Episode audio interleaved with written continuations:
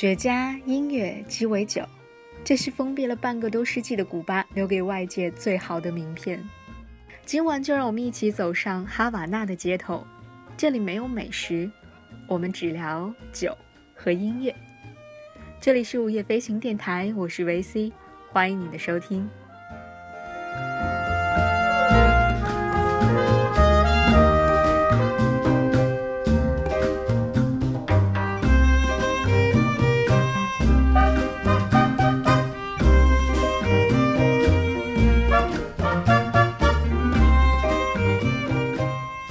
当你走上哈瓦那的街头，你或许会刻意的去寻找巴洛克式的哈瓦那大教堂，因为它的确非常有名。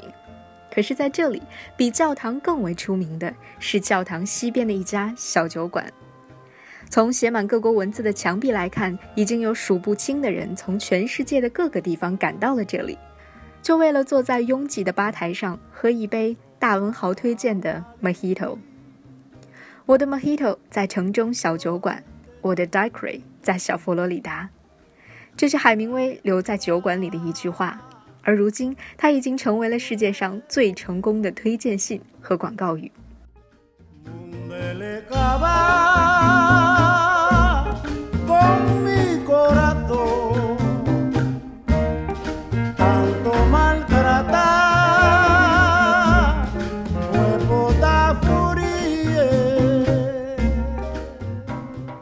这家小酒馆的光头酒保基本上只做一种鸡尾酒，那就是 Mojito， 一脸的从容和淡定，丝毫不会因为络绎不绝的点单而欣喜或者烦躁。我想古巴人的热辣性格当中，大概有一半都来自于朗姆酒，而公认最好的朗姆酒叫做 Havana Club。 这种在欧美动辄三十几欧元的价格，在古巴只卖一个零头多一点。光头酒保摆好一排杯子，按顺序在每一个杯子里放半个柠檬的汁、白糖、一小支薄荷，再加入两份苏打水，用一只小木棍捣几下，待白糖溶解一部分之后，薄荷叶微微发蔫的时候，加一份三年的陈酿，最后加入冰块，直至液体充满杯子，一杯街中小酒馆的 Mojito 就做成了。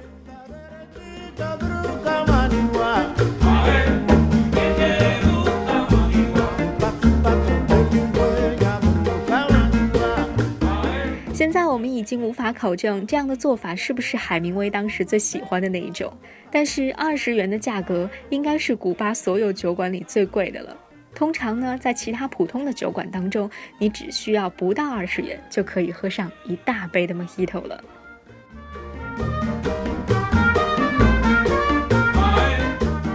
三年酿的 Havana Club 是调制 Mojito 的专用朗姆酒。而不同的鸡尾酒呢，会用到不同年份的朗姆酒，相应的烈度、口感和颜色也都大不相同。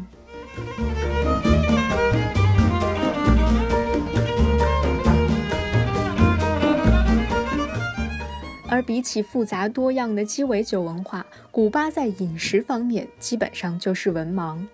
餐厅的酒单永远要比菜单多很多页。全古巴餐饮界的主菜大概不过十种出头，或是用这十种菜再重新排列组合一下，或者是变换一些配菜，而这些也仅限于午餐和晚餐而已。包括街中小酒馆在内，他们供应的饭和酒基本上是不分家的。不过呢，比吃和喝更加密不可分的就是音乐了。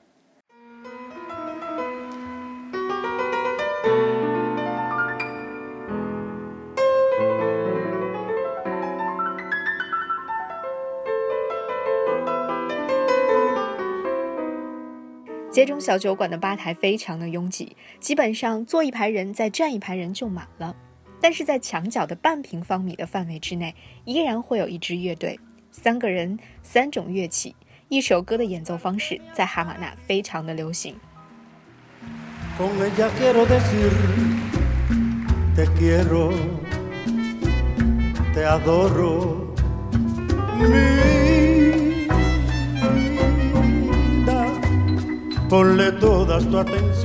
他们不属于酒吧或者饭馆，也没有见他们推销自己的唱片或者是索要小费，直到他们被客人叫到桌旁点歌，才会有几块钱的收入。不知道这些活跃在古巴街头巷尾的乐手们是靠什么生活的？他们身上的衣服和手里的乐器一样，都很有年头了，但是歌声里却听不到一点生活的不如意，脸上也没有写着心里的无奈，没有谱子，也没有指挥，音符都存在他们的脑子里，或者是即兴发挥，在别人吃饭或者喝酒的那些时间，不停歇地演奏着，唱着。Como cuando estás conmigo y hasta creerá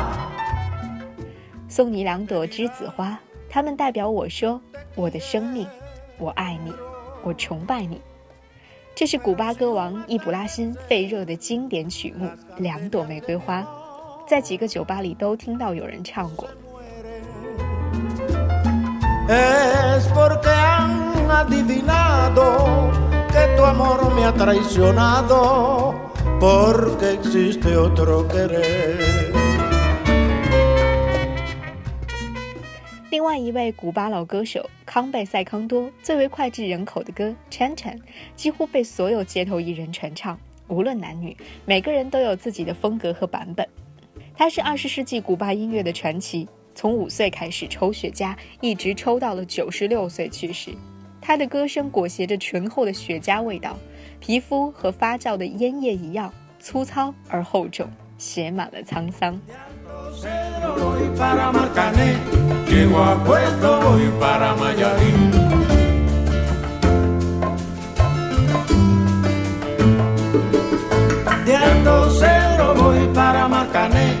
九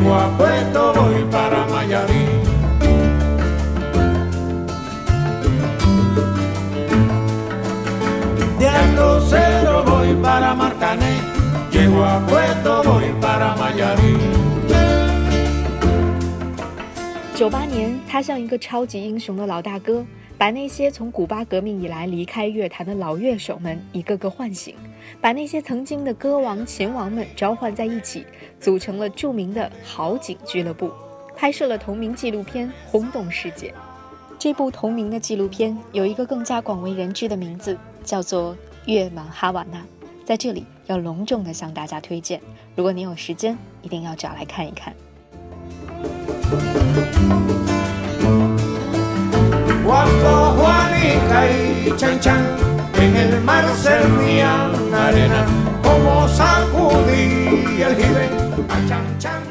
当九十岁高龄的康贝在卡内基音乐厅奏响 Chan Chan 的吉他前奏时，他调皮的笑容感动了无数人。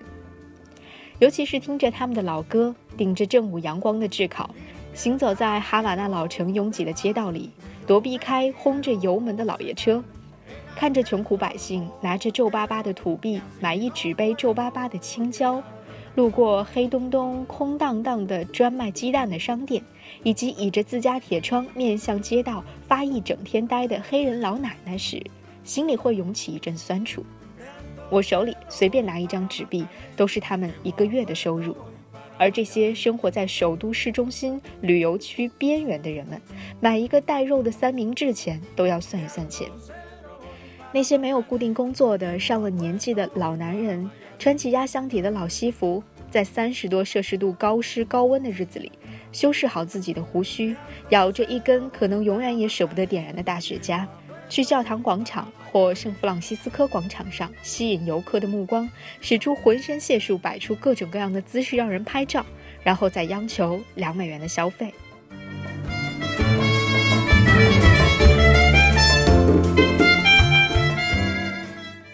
那些刻画经典的古巴老绅士的摄影作品背后，并不是繁荣的旅游业带动传统的保护，而是为了生计不得不放下的年龄和身段。那些纯纯的笑容背后，其实满是无奈。我问我的古巴朋友，那些餐厅里的老乐手看起来很贫穷，他们却能够载歌载舞，我不知道他们哪里来的热情。他回答说，也许他们放下吉他就要为下一顿饭而发愁了，但是他们唱歌的时候的快乐是最真实的，因为那些歌唱的就是他们过去的快乐。没有办法，他们改变不了现状，但不唱歌就真的失去了快乐。Llego a Puerto, voy para Mayarín.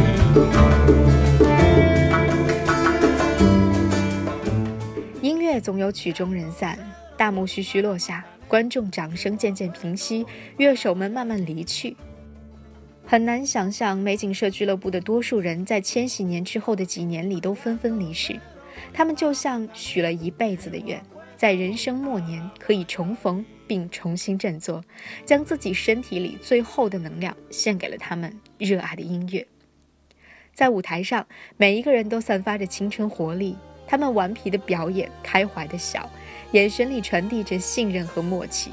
钢琴、吉他、沙铃、小号、低音提琴和手鼓，热情和奔放从这些乐器当中迸发出来，传入每个人的耳朵，燃烧着每一颗心。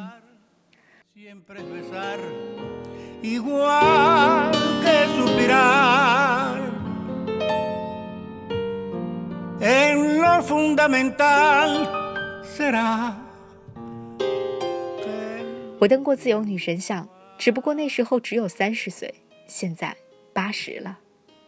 钢琴家鲁宾在帝国大厦的楼顶感叹，这些人生暮年红遍全球的老乐手看到纽约的繁华纷纷落泪，他们指着橱窗里肯尼迪的玩偶，却叫不出他的名字。正是这位总统封锁了古巴这个狭长的岛国。在这些古巴老人脑袋里，只有卡斯特罗和格瓦拉，连他们的敌人是谁都不知道。而当他们拿起街上的公共电话想打回家时，才发现两国的联络早已中断。这是我第一次来纽约，也是第一次来美国。古巴老歌王伊布拉辛·费热几乎迷失在了纽约傍晚的霓虹灯里。我真想把老婆孩子带来，让他们见识一下，也看看这些美丽的东西。太美了，我被迷住了。Las pasiones, triunfar o fracasar, el mundo es para siempre joven y el tiempo. 五十五年，是古巴革命胜利后度过的时间，也是古巴时钟凝固的时间。五十五年带走了这群乐手大半人生，却没有浇灭古巴音乐的灵魂。在这半个世纪里，这群老乐手给人擦过鞋，倒过垃圾，卖过彩票，卷过雪茄，为了生计，也为了有一天能够重新团聚。五十五年改变了世界的每个角落，唯独忽略了古巴。每条街道，每座建筑都保留着原本的模样，在街上玩耍的孩子都在长大然后老去。在哈瓦那最喜欢做的事，就是行走在狭窄的街巷里，每经过一个路口都往两边看看，跨过一条街的十秒钟里，仿佛能看到这条街百年的变迁。此时，耳朵便会过滤掉噪音，仅能听见从巷子里的餐馆传来的音乐声。经过五十年、一百年，依旧回荡。